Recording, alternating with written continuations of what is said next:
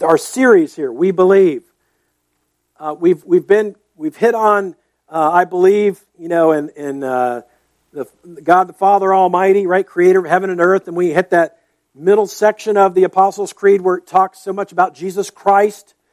And uh, we finished that part up last week. And this week, uh, we're hitting on the part where it says, I believe in the Holy Spirit. I believe in the Holy Spirit. So let's say the creed together out loud, even if you're at home there, maybe you're the only one, uh, but just say it out loud with us here. Let's say it out loud. I believe in God the Father Almighty, creator of heaven and earth, and in Jesus Christ, his only Son, our Lord, who was conceived by the Holy Spirit, born of the Virgin Mary, suffered under Pontius Pilate, was crucified, dead, and buried. He descended into hell. The third day he rose again from the dead. He ascended into heaven and sits at the right hand of God the Father Almighty, from whence he shall come to judge the living and the dead. I believe in the Holy Spirit, the Holy Catholic Church, the communion of saints, the forgiveness of sins, the resurrection of the body, and the life everlasting. Amen. So that's the Apostles' Creed, and the way we've kind of approached this, as we know the creed itself is not Scripture, but it summarizes what Scripture teaches are the, some of the core tenets of our Christian faith. And so we're using it as a launching point to uh, talk about some different uh, key beliefs in the Christian faith. So maybe you're watching online, maybe you're here in person, and you're kind of wondering what what is, uh, you know, what are the beliefs of Christians, and uh, don't don't believe what you read on social media necessarily. Don't believe what you see in the movies. We're going right to the scriptures, to the source, okay? And so that you can know what Christians actually believe. So, uh, would it be helpful if we had the house lights for you guys taking notes? Yeah, would you mind? Um, I just noticed that some of you guys, um, good use of your phone light, though, I saw. um, well, it's, uh, you know, who is the Holy Spirit? So, the way I'm going to approach this, I mean, there's, you talk about a large topic, the Holy Spirit. Okay? Um, but the way I, as I prayed about it, we're going to kind of structure this is I'm, there, I'm going to spend a little bit talking about who is the Holy Spirit, but most of the time, how we relate to Him. Okay, so we're going to talk a little bit about who the Holy Spirit is. Then we're going to talk about how we relate to Him as believers, because that's, that's a big part of our walk with God, is how we relate to the Holy Spirit, okay? And so, uh, uh, this first part who is the Holy Spirit? Well, this may sound like a master of the obvious, but He is God. He is God. And uh, as Christians, we don't believe in three gods. Um, Muslims think that we do, but we don't. We believe in one God um, expressed in three persons Father, Son, and Holy Spirit. All right? Uh, three essences, one, one, um, one God. Three persons, one God. Okay? And it's hard for us to understand, but the scriptures clearly uh, make that case for the way God is. So He is God. Well, where can I show you that the Holy Spirit is God in the scriptures? Um, one of the, I think, most clear places is in the book of Acts in chapter 5. So if you have a Bible or you have your device with you, why don't you turn to Acts chapter 5 with me and let's read verses 3 and 4. Now, um, what, what uh, you may not be familiar with this passage, but um, there's uh, a couple named Ananias and Sapphira, and they sold a piece of land. And they claimed that they gave all the proceeds to the church, but that was not the case. They lied about it. Now, it wasn't that God required them to give everything, it's just that they acted like they did, but they didn't. They lied. Okay? Um, there was a steep penalty for that, as you may recall. They both dropped dead. Okay, now, if we had some of that going on at church today, I think some people might actually fear God. Okay? Uh, you know, when stuff like that was happening, you're like, woo, I'm not going to lie to God. I'm not going to pretend. I'm going to be real and honest. But let's take a look at these two verses here in that section of Acts chapter 5. It says, But Peter said, Ananias, why has Satan filled your heart to lie to the Holy Spirit and to keep back for yourself part of the proceeds of the land. Did you notice there how he said he lied to the Holy Spirit, right? Now let's look at verse 4. While it remained unsold, did it not remain your own? And after it was sold, was it not at your disposal? Why is it that you can have contrived this deed in your heart? You have not lied to man, but to God. So the one verse says he lied to the Holy Spirit, the other one says he lied to God, i.e., that is, the Holy Spirit is God. Does that make sense? I, I think it's very clear from that those two verses, the Holy Spirit is God. We could go to many other places to see that the Holy Spirit exhibits attributes of deity, but we'll just go with that one. Okay? It's very clear. The Holy Spirit is God. All right? Now, um, who is the Holy Spirit? The Holy Spirit is another helper or comforter, depending on the version of the Bible you use. Uh, uses the word, uh, translates into helper or comforter, who is not just with us, but in us. That boggles my mind that God would live in us, would inhabit us, would, another uh, word is indwell us by the Holy Spirit. Okay? And to, to look at that, let's go to the Gospel of John. So turn with me to the Gospel of John, chapter 14.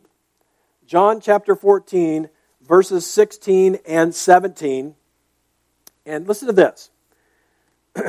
Jesus speaking, and he says, And I will ask the Father, and he will give you another helper, or other translations say comforter, to be with you forever, even the Spirit of truth. So, so now we know that this helper or comforter is the Spirit of truth. And my Bible has capital S, indicating that the translators realize that that's the Holy Spirit. Okay? Uh, it says, even the Spirit of truth, whom the world cannot receive, because it neither sees him nor knows him. You know him. He's speaking to believers. You know him, for he dwells with you and will be in you. So right now, he's like to the disciples at that time, because you know, God, we're, we're looking backwards in time here, right? And at that time, the, the believers did not have the Spirit in them, indwelt by them permanently or whatever, but he was with them. And Jesus is saying, there's going to come a day when the Spirit of truth is going to be in you, right? So that wherever you go, you'll have the Spirit of God in you, right? And Whereas at that time, it, is, it isn't interesting, I don't know if you picked up on this fact, but verse 16 it says, He will give you another helper. Well, who is the current helper when we read this? Jesus. Jesus is the helper there. He's the one with them, right? The presence of God with them was Jesus then.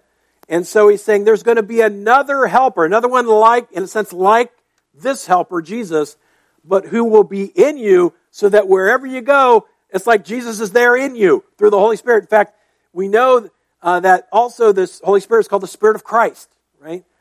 So uh, you could say, in a sense, well, wh- why are we called Christians? Little little Christs, because we got the Holy Spirit, the Spirit of Christ in us everywhere we go. Everywhere we go, um, we have the Spirit of Christ and the Holy Spirit in us, and so the promise was that the, the Spirit would be poured out on God's people. That happened at Pentecost, right? When you look in the, in the book of Acts, and the Lord poured out His Spirit there, right? And that, that uh, scripture song we sang there, Acts 1 8, right in that time frame when all that was happening, right? Um, Jesus told the disciples to go and wait in that upper room, and He said, Then I'll send my Spirit, and you will receive power, right? Uh, to be my witnesses, because they could not do what Jesus was going to ask them to do in their own power. And by the way, neither can you or I. You and I can, can never live the Christian life without the indwelling power of the Holy Spirit. It's just virtually impossible. I mean, we could try, we can try to gut it out, and we often do. We do many things on our own power, uh, ministry in our own power, but think about this um, would you rather cut down a tree with a sharp axe or a dull axe? I hope a sharp one. unless you just got a lot of time to waste and you want to build your arms up, okay? You want it to be sharp, right? And so I, I kind of liken, you know, trying to do the will of God and trying to do ministry that has an eternal effect without the Spirit's power as like trying to chop down a tree with a dull axe. You can get something done, but it's not going to be nearly as powerful and effective as if it was fully sharp. Okay?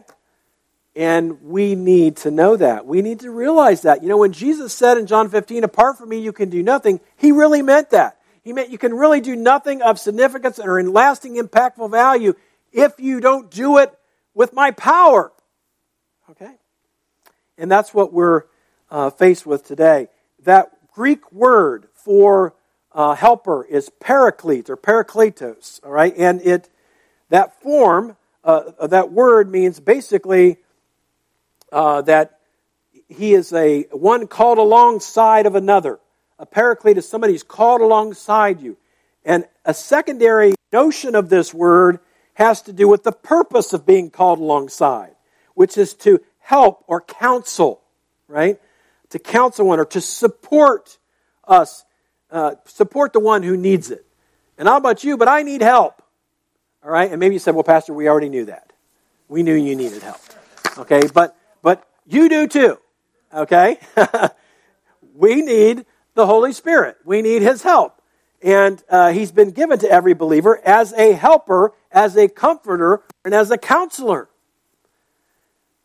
And I think, and I'll just speak for myself, I am not always dialed into that. I sometimes just do things without, without asking for God's power, without asking for God's help, without asking for His direction. That's our humanity, uh, our flesh, and God knows that. And He, he understands that. But, but He wants us, when we do that, to repent of that and realize we can't do anything without Him, without His, anything effective. All right? I think the key word is effective here. Um, we only got one shot down here. We, you know, there's reincarnation is a lie. Okay, you're not going to come back recycled better than what you were now. Okay, it's not happening. Okay? The scripture tells us in Hebrews chapter 9, it is appointed for man to die once, and then comes judgment. All right? There's nothing in between there. There's nothing about being recycled back. Okay? Uh, anything. And so we got one shot. And as believers, if we are still here, if you and I are still drawing breath today, God is not done with you. Okay? All right? So if you're still here, you're a believer, He's got work for you to do. And He wants you to do it in His power. And He, and he wants you and I to understand how we relate to the Holy Spirit. Because it's a huge part of how God wants to do ministry in us and through us. Okay? And so this this comforter, counselor, helper, the Holy Spirit, right? um, God has given him as a gift to us. All right? What a gift. And we're going to talk about that in a few. But let's move on. We, I mean, we could talk about, you know, how the Holy Spirit's involved in creation, and we could talk about how the Holy Spirit was involved in, in speaking the Word of God to the prophets in the Old Testament, all this stuff. But you can look that up. All right? I really want to get to, and this is what I think God's laid on my heart, is to talk about how we relate to the Holy Spirit. All right? So let's talk about that. There's three things. And I'll just give you the three ahead of time and then I'll, we'll, we'll um, drill down on them. The first one is do not grieve the Holy Spirit. Second one is do not quench the Holy Spirit. And the third one is seek to be filled with the Holy Spirit. So don't grieve, don't quench. So we got two negatives, two negative commands, and one positive seek to be filled. All right, so we're going to go, we're going to unpack all that the rest of the time. Now, do not grieve the Holy Spirit. Uh, why don't you find your way to Ephesians chapter 4 in verse 25, because that's where we find that phrase. Ephesians 4 25 to 32. I'll read the passage here. It says, Therefore, having put away falsehood, let each one of you speak the truth with his neighbor, for we are members one of another. Be angry and do not sin. Do not let the sun go down on your anger and give no opportunity to the devil. Let the thief no longer steal, but rather let him labor, doing honest work with his own hands, so that he may have something to share with anyone in need. Verse 29 Let no corrupting talk come out of your mouths, but only such as is good for the building up, as fits the occasion that it may give grace to those who fear. Now, verse 30 is the one we're focusing in on. It says, And do not grieve the Holy Spirit of God, by whom you were sealed for the day of redemption. Let all bitterness and wrath and anger and clamor and slander be put away from you, along with all malice. In the last verse, 32, be kind to one another, tender hearted, forgiving one another as God in Christ forgave you. I don't know about you, but when I read that passage and I come up on that, that verse 30 and it says, um, Do not grieve the Holy Spirit of God by whom you were sealed for the day of redemption, it just seems out of place when I first read it because he's talking about all these things that have to do with relationships. And to not be angry and, you know, or in your sin, don't be angry and don't let the sun go down on your anger and says, don't steal any longer. Um, and if you know how the, the letter is, is structured to the Ephesians, the first three chapters are all about who we are in Christ, what God has given us in Christ, our position in Him, what He's gifted us with and given us. And then chapters 4, 5, and 6 in Ephesians are about living it out. In other words, now that you have been put in Christ and you're in Christ, you're a Christian, now how does that look in your relationships? How is that to be lived out? It's not just to be believed, but to lived out, be lived out. And so in this section and in chapter 4 he starts talking about these relationships and also in chapter 5 about marriage and and husbands and wives and children and how they relate to each other. But right here in the midst of it he says don't grieve the spirit. And this is what I think why he's saying that. He's saying basically, you know what grieves the spirit is when you don't love the people around you. When you're not loving like Christ to your family. Let's put it there to those who you work with, right? Are you holding, withholding um, forgiveness? And are you angry and sinning in your anger? Are you, do you have malice, it says? Uh, are you slandering others? You know, are you being kind? Are you being tenderhearted? Right? And so he's saying, listen, what really grieves the Holy Spirit and therefore grieves God is when we are not living out our relationships and loving each other and treating each other the way that we should be as spirit filled Christians, as Christians. Okay? And so, we're commanded there to not grieve the Holy Spirit. Notice how he says, by whom you were sealed for the day of redemption. If you read, if you go forward or backwards in Ephesians chapter 1, verses 13 and 14, he talks about how we are sealed with the Spirit. Okay? It's almost like the, the Spirit has been given to us as a seal that, um, you know, that uh, is going to be, um, you know, when, when Christ comes back, it's almost like the, the seal is on us that we are His, and He's coming back to claim His own, that kind of thing. Uh, he's going to come and redeem us, that bring that redemption to full closure. Okay? Our adoption will be complete, if you will, okay? As children of God. We are children of God, but there's also a future language to that that we will that adoption will be completed when Christ comes back. And that Spirit putting His seal on us uh, is is evidence of that. Okay. Now, uh, how do we relate to the Holy Spirit? Do not grieve the Holy Spirit is one. Well, the second thing here is do not quench the Holy Spirit. Do not quench the Holy Spirit. And I think the sense of it is here, we see this in 1 Thessalonians chapter 5. So, again, why don't you turn there with me? 1 Thessalonians chapter 5, 16 to 22. And we will take a look here. This is towards the end of the letter, and he starts giving these little, I call them staccato commands. You know, staccato when you're playing piano, these little short bits, right? Right? Short little notes. Um, I'm probably butchering that description because I know nothing about music. Um, but they're like short notes, quick notes, right? So he get, fires off these quick commands. Um, he says, Rejoice always, pray without ceasing, give thanks in all circumstances, for this is the will of God for you in Christ Jesus. Do not quench the spirit, do not despise prophecies, but test everything. Hold fast to what is good, abstain from every form of evil. It's like boom, boom, boom, boom. You're like, wow, all this stuff, all these commands. But that one in, the, in verse 19, do not quench the spirit, I think goes with verses 20 and 21, which says, do not despise prophecies but test everything, hold fast to what is good. And so, um, why would he say that? So I think, given when you put verses 19 and 20 and 21 together as kind of a package, is that the New Testament expression of this gift of prophecy, whatever that is, and I don't, I don't really know how to describe that. There's a lot of disagreement on it. It's not like I'm trying to be politically correct. I'm just saying I just don't know how it works. It could be a foretelling of the Word of God that God just lays something on you and just boom, you put it out there. It's kind of like people say it's like a prophetic word. It's like somebody's like, God is really speaking in this moment, you know, whether it's through His Word or whatever. Um, some believe that the New Testament gift of prophecy could also be um, in the mix with those, like the, where the scripture talks about like a word of knowledge or something too, where it's some kind of fitting with, where maybe God gives you a word that you want to share with somebody, and um, you know that kind of thing.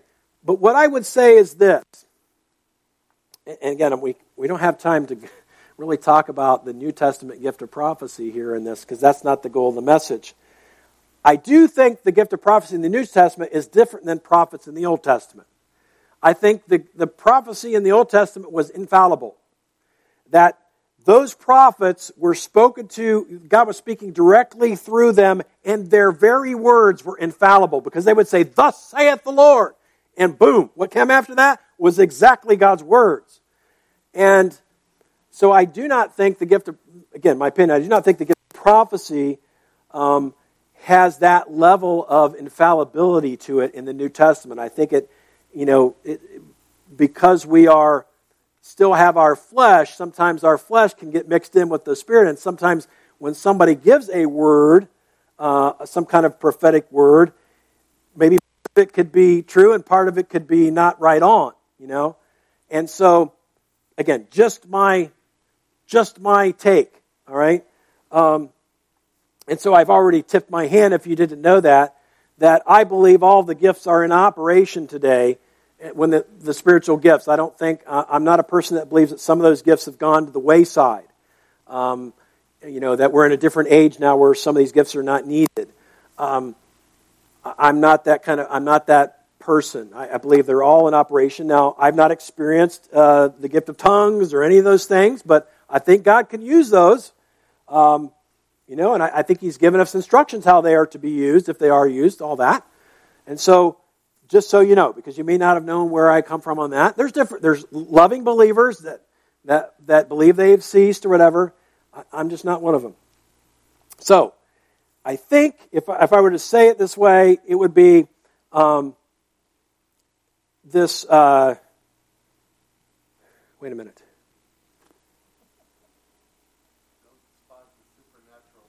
Oh yes, I knew that. Thank you. Uh, how did he know that? Charlie just spoke to me when I said the first service. Yeah, that's it. I was going to say, was that a prophetic word? No. Um, but the idea of not despising the supernatural work of the Spirit. I think what was happening in that church was potentially they were poo pooing this gift of prophecy and they were just saying, throwing the baby out with the bathwater. In other words, we use that to say is, well, just because some people are misusing it doesn't mean that it doesn't actually happen and have value to the body of Christ. Okay?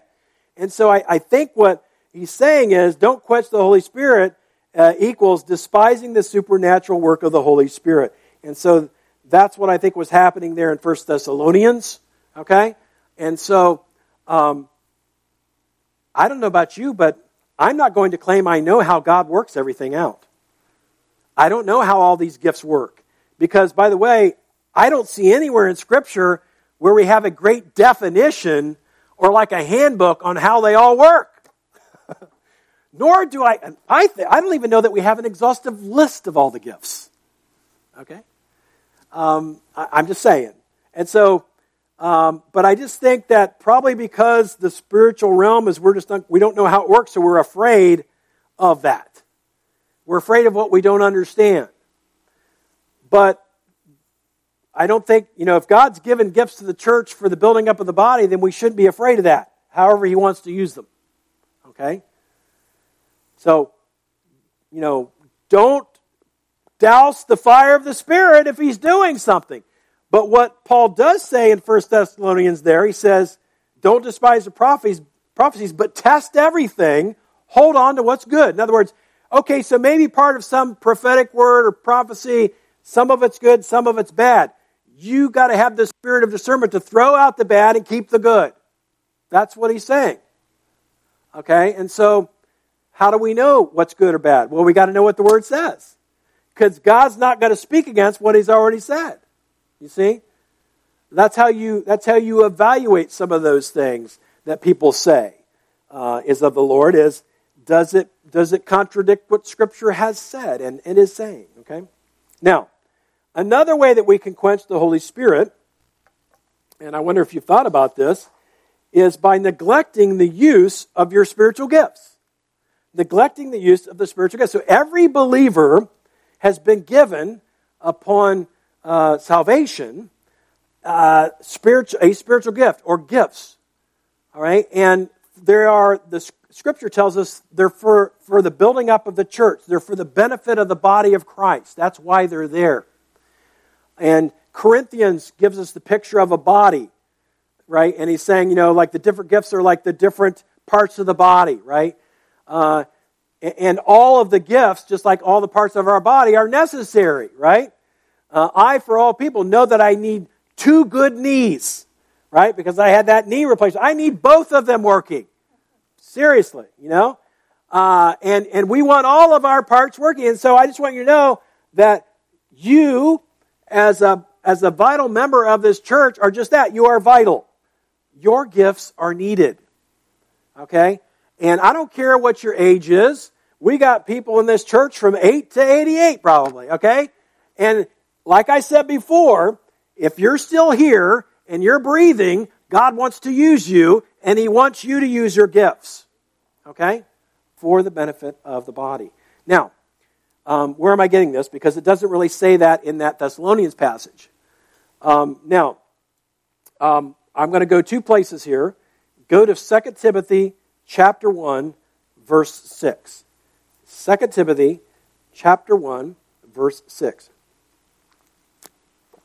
Paul writes to Timothy, his child in the faith. He says, For this reason, I remind you, Timothy, to fan into flame the gift of God, which is in you through the laying on of my hands. Isn't that interesting? So somehow, and we'll read this in, my, in the other verse I'm going to tell you to go to here in a second, but somehow, Timothy, young pastor Timothy, received some kind of spiritual gift through the laying on of hands and uh, Paul's telling him, hey, you know that gift that God gave you, that spiritual gift, you need to develop that. You need to use that. You need, and that's what it means to fan in the flame. It's kind of use that thing. You develop it, okay, for the glory of God. And then look in 1 Timothy. So go back one book. 1 Timothy 4:14. It says, again, he's again, Paul writing to Timothy, right? He says, do not neglect the gift you have, which was given you by prophecy when the council of elders, elders lay their hands on you. Again, he's like saying, use that gift, Timothy. Right? Don't neglect using it. So, if you put those two things together, those two verses, I think we can infer that neglecting to fan into the flame the gift that God has given us is a form of quenching the Spirit. The Spirit wants to use us to use the gift that He's imparted to us. Not to sit on our hands and not use it. That's quenching the Spirit. Okay? I'll give you a bonus one here. We'll read about this in Ephesians 5. I, I thought of this after the fact uh, in the first service. But another way we can quench the Spirit is by not, is by, is like pushing down our emotions when the Holy Spirit is trying to do something in us. Okay? Um, and I'm not saying that this the walking in the Spirit is all about emotions or whatever, but I, I do tell you that at times He wants to do something in us. He might even want to heal a part of our hearts. And in order to do that, He needs us to weep or um, to, to, uh, to praise, okay? Uh, to shout for joy, whatever it might be. I mean, I, I see that in the scriptures all over the place. And some of that, one of the passages we're going to look at there in Colossians and in Ephesians talks about uh, uh, singing to one another in psalms, hymns, and spiritual songs is a result of being filled with the Spirit. And so, I guess what I'm saying is if the Holy Spirit is doing in something in you and you need to cry, cry. If He's welling your heart with tears, it's okay. Uh, nobody's going to think anything if it happens right here. Okay? Or you want to shout out an amen because God's doing something, that's fine. Okay? Nobody's going to think twice about it here because we realize that that's part of what the Spirit is doing. Uh, I remember the first time, I'm not going to go into a lot of detail, but I was at a pastor's conference and, and uh, I never felt anything like uh, just, I was like, why am I crying? I have no idea why I'm crying. I don't know why I don't want to cry, but I'm crying. It was just like, you know, and it was the, the, the and my thinking was that the Spirit of God was trying to do something to my life and uh, humble me, uh, seek His face. I don't know, but I just know that that's the way He works me.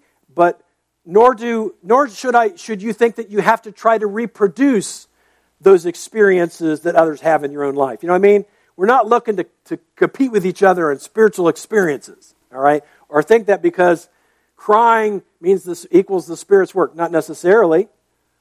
Okay? So I'm just saying, but that could be a way we could we could quench the Spirit as if He's trying to get us to feel something.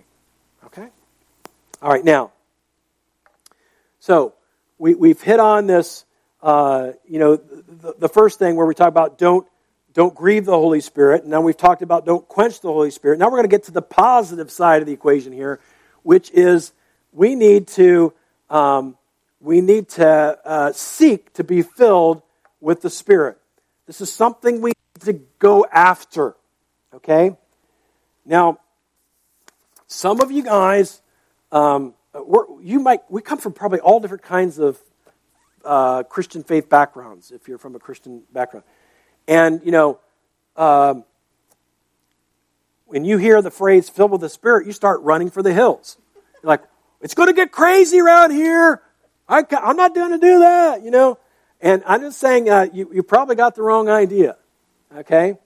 Um, but let's talk about this. Let's go into Ephesians chapter 5, verses 18 to 21, where it actually uses that phrase. And do not get drunk with wine for that is debauchery. But be filled with the Spirit. Verse 19, addressing one another in psalms, hymns, and spiritual songs, singing and making melody to the Lord with your heart, giving thanks always and for everything to God the Father in the name of the Lord Jesus Christ, submitting to one another out of reverence for Christ.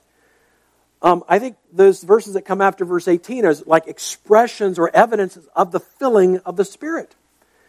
But this word be, uh, to be filled with the Spirit is not a one time thing.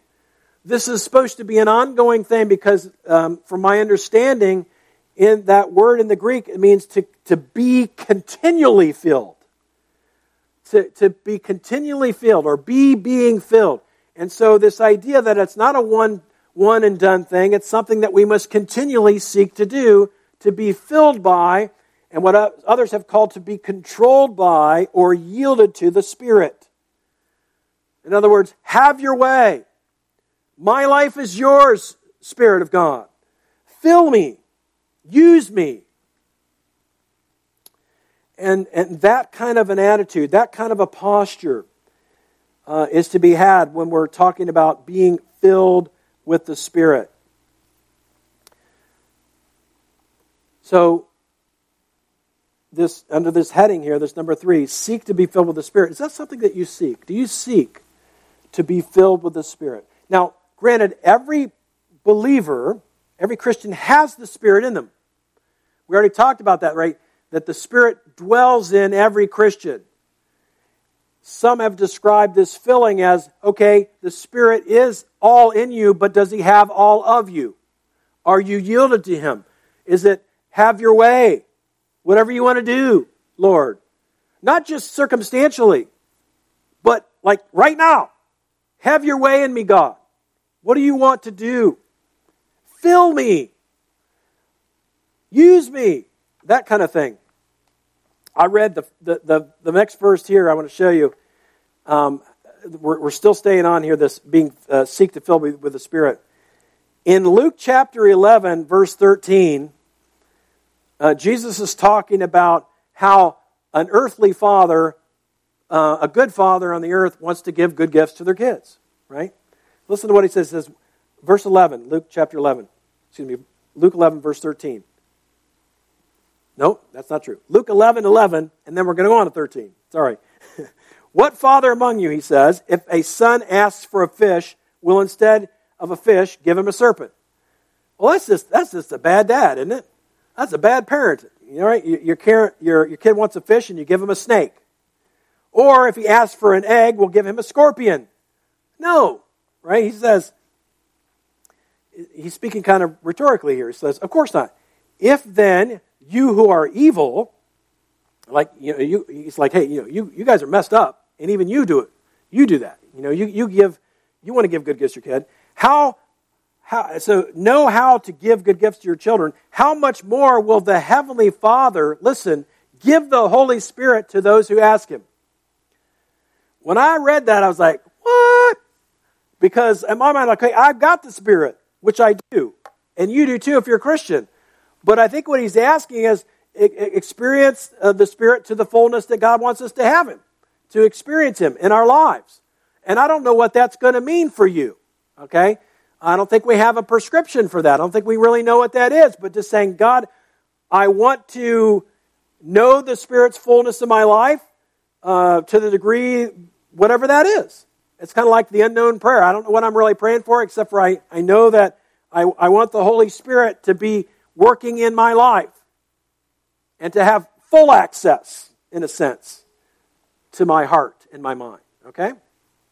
So, so part of this, uh, seeking to be filled with the Spirit, is we need to ask and desire it. We need to ask for the being filled with the Spirit, and we need to desire it. Isn't that the desire that was being expressed when you hear in the Psalms in, in chapter 42. Psalm 42, 1 and 2. Listen to this. Says, As a deer pants for flowing streams, so pants my soul for you, O God. My soul thirsts for God, for the living God. Don't you hear in that? God, I want you. I want to experience the living God in my life and in my walk with Jesus. I desire it. I want it. It's like I can't get enough right? I came out of my physical therapy appointment one day, um, and I, I was like, man, I gotta have something to drink. I was like, of course.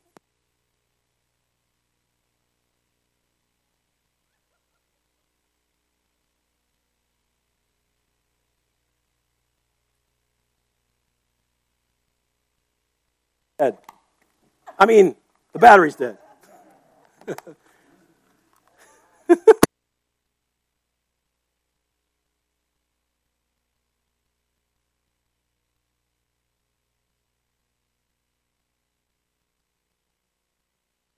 All right, sorry, we're back. All right, and I was at a physical therapy appointment, dying of thirst. I wasn't dying, but I thought I was. I was like, I gotta have something to drink. So I went, and I'm like, I got to get one of those cold brew coffees, you know. Worst thing to do if you've got a heart problem, you know. I came in here, I was like, eh, but I, it satisfied my thirst. I was like, I got to have it, you know. And I know that's kind of a stupid example, but we got to have God. We got to have the Spirit working in our lives, and, and we need to express our desire for that. Maybe you're not there maybe your prayer, your prayer is, God, I want to desire more of you. Start there. But if you're already there, ask Him to fill you and say, God, I want to know you more. And I want whatever you want me to have in the spirit, I want to I want to know what it is and I want to experience and I want to use it for your glory. It's a desire. So ask for this. This is something we need to ask, you know, because it says be continually filled. This is something we need to ask for all the time. Okay? God, fill me with your spirit. Let me, let me know you more deeply. Let me experience your work in my life. All right, now, another way, though, we not only need to ask for this, but we need to meditate on God's Word because there is a link between being filled with the Word of God and also being filled with the Spirit. Did you know that? There's a link. Now, got to get your Bible study hats on here for a second, okay? Um, I wish I had like parallel versions up here. I should have done this, but uh, or parallel verses. But Ephesians 5, you know, that was 18 and 19 we read before. I'll remind you of what it says. Ephesians 5:18 says, "Do not get drunk with wine, for that is debauchery, but be filled with the Spirit." Now listen to verse 19, the one right after it says, "Addressing one another in psalms, hymns, and spiritual songs, singing and making melody to the Lord with your heart." This, this joy, this singing, is, is a byproduct of being filled with the Spirit, right? Okay. Hold right there.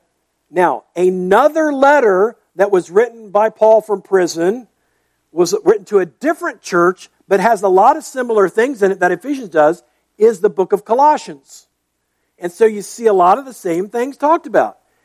But listen to what he says in Coloss to the Colossians, where he's talking about this same kind of the same idea. He says, Colossians 3:16, "Let the word of Christ dwell in you richly, teaching and admonishing one another with all wisdom. Listen now, singing psalms and hymns and spiritual songs with thankfulness in your hearts to God. Whoa, flashback. Same thing as in Ephesians, right? Except for what's the difference? Well, in the one it says be filled with the Spirit before that. In the other one it says let the word of Christ richly dwell within you. I think they're one and the same. Like if you want to be filled with the Spirit, you better be full of the Word of God. Okay? Be filled with the Word of God. Let the Word of Christ richly dwell within you. Bible intake, not just for information's sake, but for transformation's sake. Right? We want to study the Word of God because we want to know what, what God wants for us, how to be faithful to Him. Not just to, you know, win the Bible Bowl quiz or something, right? I don't care. We don't care if we can do that. Well, what God cares about is when He shows you something in the Scripture, are you taking action? Right? It's not just for information. But you don't even know what to obey if you don't know. Like you don't know what you don't know. Does that make sense? I mean, that's master of the office. You don't know what you know, so you, you better get in it and know it, right? That's why we got to be in the Word. Regular intake and meditating on it, which is thinking about it, how it applies to our lives. And it doesn't stop there right? If we want to be seek to be filled with the Spirit, we're not just desiring it and asking for it, and we're not just meditating on God's Word and filling our hearts with the Word of Christ, but we're also obeying it. We're obeying it. Listen to this. In the verses I'm going to share with you right now, there's a direct link between your obedience and your intimacy with God. Because that's really, in a, in a sense, a byproduct of being full, filled with the Spirit, is an intimacy, a closeness with God. Listen, John 14, verse 22 and 23.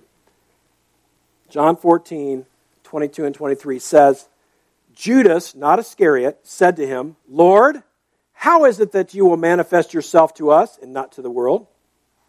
Jesus answered, If anyone loves me, he will keep my word, and my Father will love him. And we will come to him and make our home with Him. Now, if somebody's going to come up and live in your house, I call that intimacy. Okay? They're going to come and move in. You better be good friends, right?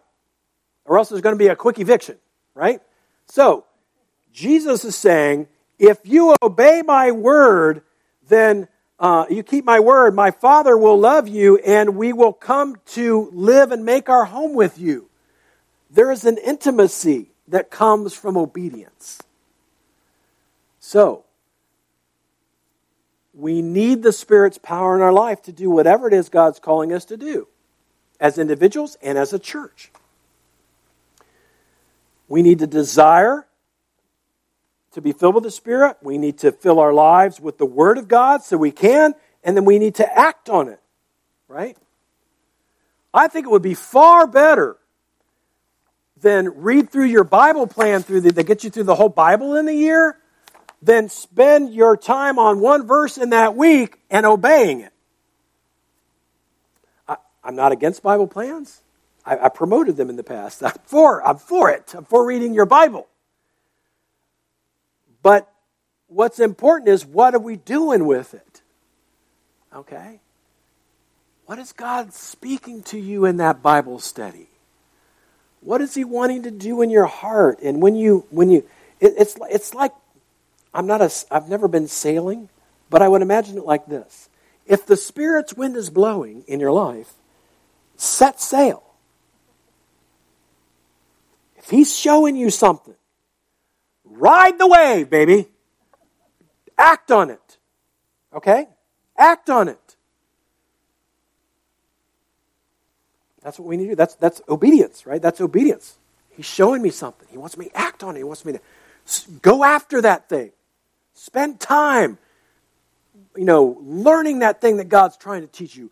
You know, pour over the scriptures. Look at other scriptures that talk about the same thing. You gotta, you gotta hop on it.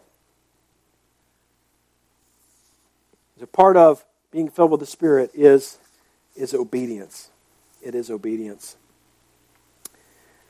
Um, I, I, just want to share with you guys uh, here in closing something, you know, Spurgeon, who was a preacher there in London many, many years ago, he was speaking on that Luke 11 13, that Luke 11 13 where, where Jesus said, you know, about the Father giving good gifts to children, how will, how will not your heavenly Father give the Holy Spirit to those who ask? Okay?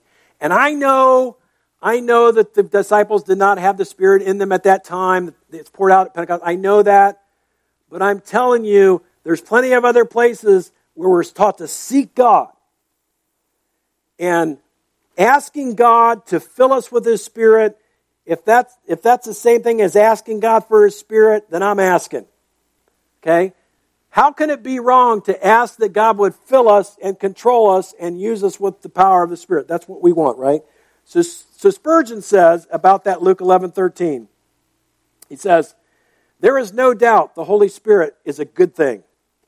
And whenever we ask for Him, for His divine presence and influence, rest assured, God will give it. Isn't that, that's, that's kind of like the verses that talk about, hey, if you ask anything according to God's will, He's going to do it. Well, is it God's will for you to be filled with the Spirit? Yes, it is. We're commanded in Ephesians 5. Then He's going to do it if you ask it. He's going to do it if you desire it. But sometimes we don't. We think we can do it all, the ministry and living for God. Sometimes, and I've done this, I just confess, I've done this, right? Where I just think, hey, I'm going to think it through. I'm going to, and, you know, I'm going to think it through. I'm going to work it out. I'm going to gut it out, ministry. I'm going to do this thing. I'm going to preach on my own power. I'm going to, I'm going to do this, craft this great, beautiful message, you know, and it, and it doesn't do anything. But there would be times where I could tell the Spirit was filling me, and I could have said, Mary had a little lamb, and people would bow and receive Jesus. Not because it had anything to do with Greg, but it had everything to do with God and yieldedness and desire to want to be used and to be filled. And I'm just saying, you know, we got to get there as believers. I'm, I'm preaching to myself here, okay? We need to ask for God's power and whatever He wants to do in us so that we can actually do the works that this little outpost of the gospel of kingdom was sent here to do. It, the numbers don't matter, you guys. I got over that probably 15 years ago. Although sometimes Satan gets in there. I'll just be honest. It's not about how many people are here. Do we want to reach people? Yes. Would I love to see every chair filled in the gospel going? Yes. But you know what? I'm not in control of that. What we need is every one of us asking the Holy Spirit to fill us and to use us wherever He has put us. Okay? Um, I, I really appreciated uh, Beth Scheimer um, uh, initiating uh, the, the uh, connecting with the, the If Gathering conference for the ladies. And uh, I, I, joked there off and on when I announced the, the, the conference that I was going to come and put my wig on so I could watch the conference with the ladies, you know. Well, the Friday night, Linda and I were watching from home. So I, Linda looked at me. She was like, You got your wig on, don't you? Because you're watching in on the ladies' conference. I'm like, Yeah, I guess I do. And I was getting a lot out of it. All right? But one thing, and I didn't get to watch a lot of it Saturday, but one thing one of the speakers said really got me. And that was she was talking about, um, I think it was in the context of revival and, and wanting to see God work in our land and so on. I might be wrong, but because I just walking by the couch and I heard this, okay? Um, was she was talking about getting on your knees and drawing a circle around you and just saying, you know what? You want revival to happen? Ask for God to make it happen in that circle. In other words, you know, oh, fine, pray for your nation, but you better start praying for yourself because maybe there's some confessing that needs to be had right now. Maybe you need to get right with God right now. So start right there.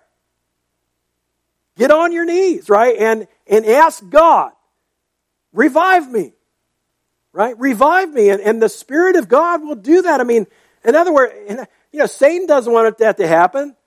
But God does. And if you ask Him to do it, He's going to do it because that's His will. He wants to revive you, He wants to fill you. That's an easy, that's a slam dunk answer to prayer.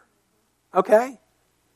But our heart's got to be there to want to receive it. And so Spurgeon goes on, and uh, he talks about you know that idea of kind of revival. He says the Holy the Holy Ghost is set forth to us under the emblem, or we would say probably the image of a fire. Right? Sometimes in the Holy in the in Scripture we see the image uh, given to the Holy Spirit of fire. Right? And he says, and in this capacity, he kindles enthusiasm of spirit and burning zeal in the hearts of God's people. And so he says, Oh, that we had this fire. It has to be had, he says the Spirit of God will come in answer to our cries. He will come and fire the church and each individual member of it. That just like, I'm like, yeah, let's go, man. Let's do it. And so, and it just, it just, I guess what I'm saying here is this that this is on the heart of God, that the people of God would desire His Spirit to be working in their lives. Right? That we wouldn't quench the Spirit, we wouldn't grieve the Spirit, and we would seek to be filled with the Spirit. Just like we wouldn't think of chopping down a tree with a dull saw or a dull axe. We shouldn't think that we're going to have, a, we're, we're not, we're not going to be as effective as we could be if we're not filled with the Spirit. And I'm 56, I think. I can't, you know, it gets so bad. Linda and I look at each other like sometimes we're talking about our ages. Like I'm 56 this year. Yeah. Maybe that's a sign that there's a problem. I don't really know, but anyway, it's I think you know what. Um, I'm kind of like where if I'm going to put energy into something now because I have less than I used to, I want it to count. Right? And so to make it count, we need the Spirit to work. When Jesus said in John 15, you know, when he says, apart from me, you can do nothing, he actually meant that. We got to remain connected to the vine. We got to we got to have that fellowship. And that's where I want to leave you with this one verse. I promise you. This is it. Second Corinthians, the very last verse in Second Corinthians. Second Corinthians 13, 14 says, The grace of the Lord Jesus Christ and the love of God and the fellowship of the Holy Spirit be with you all.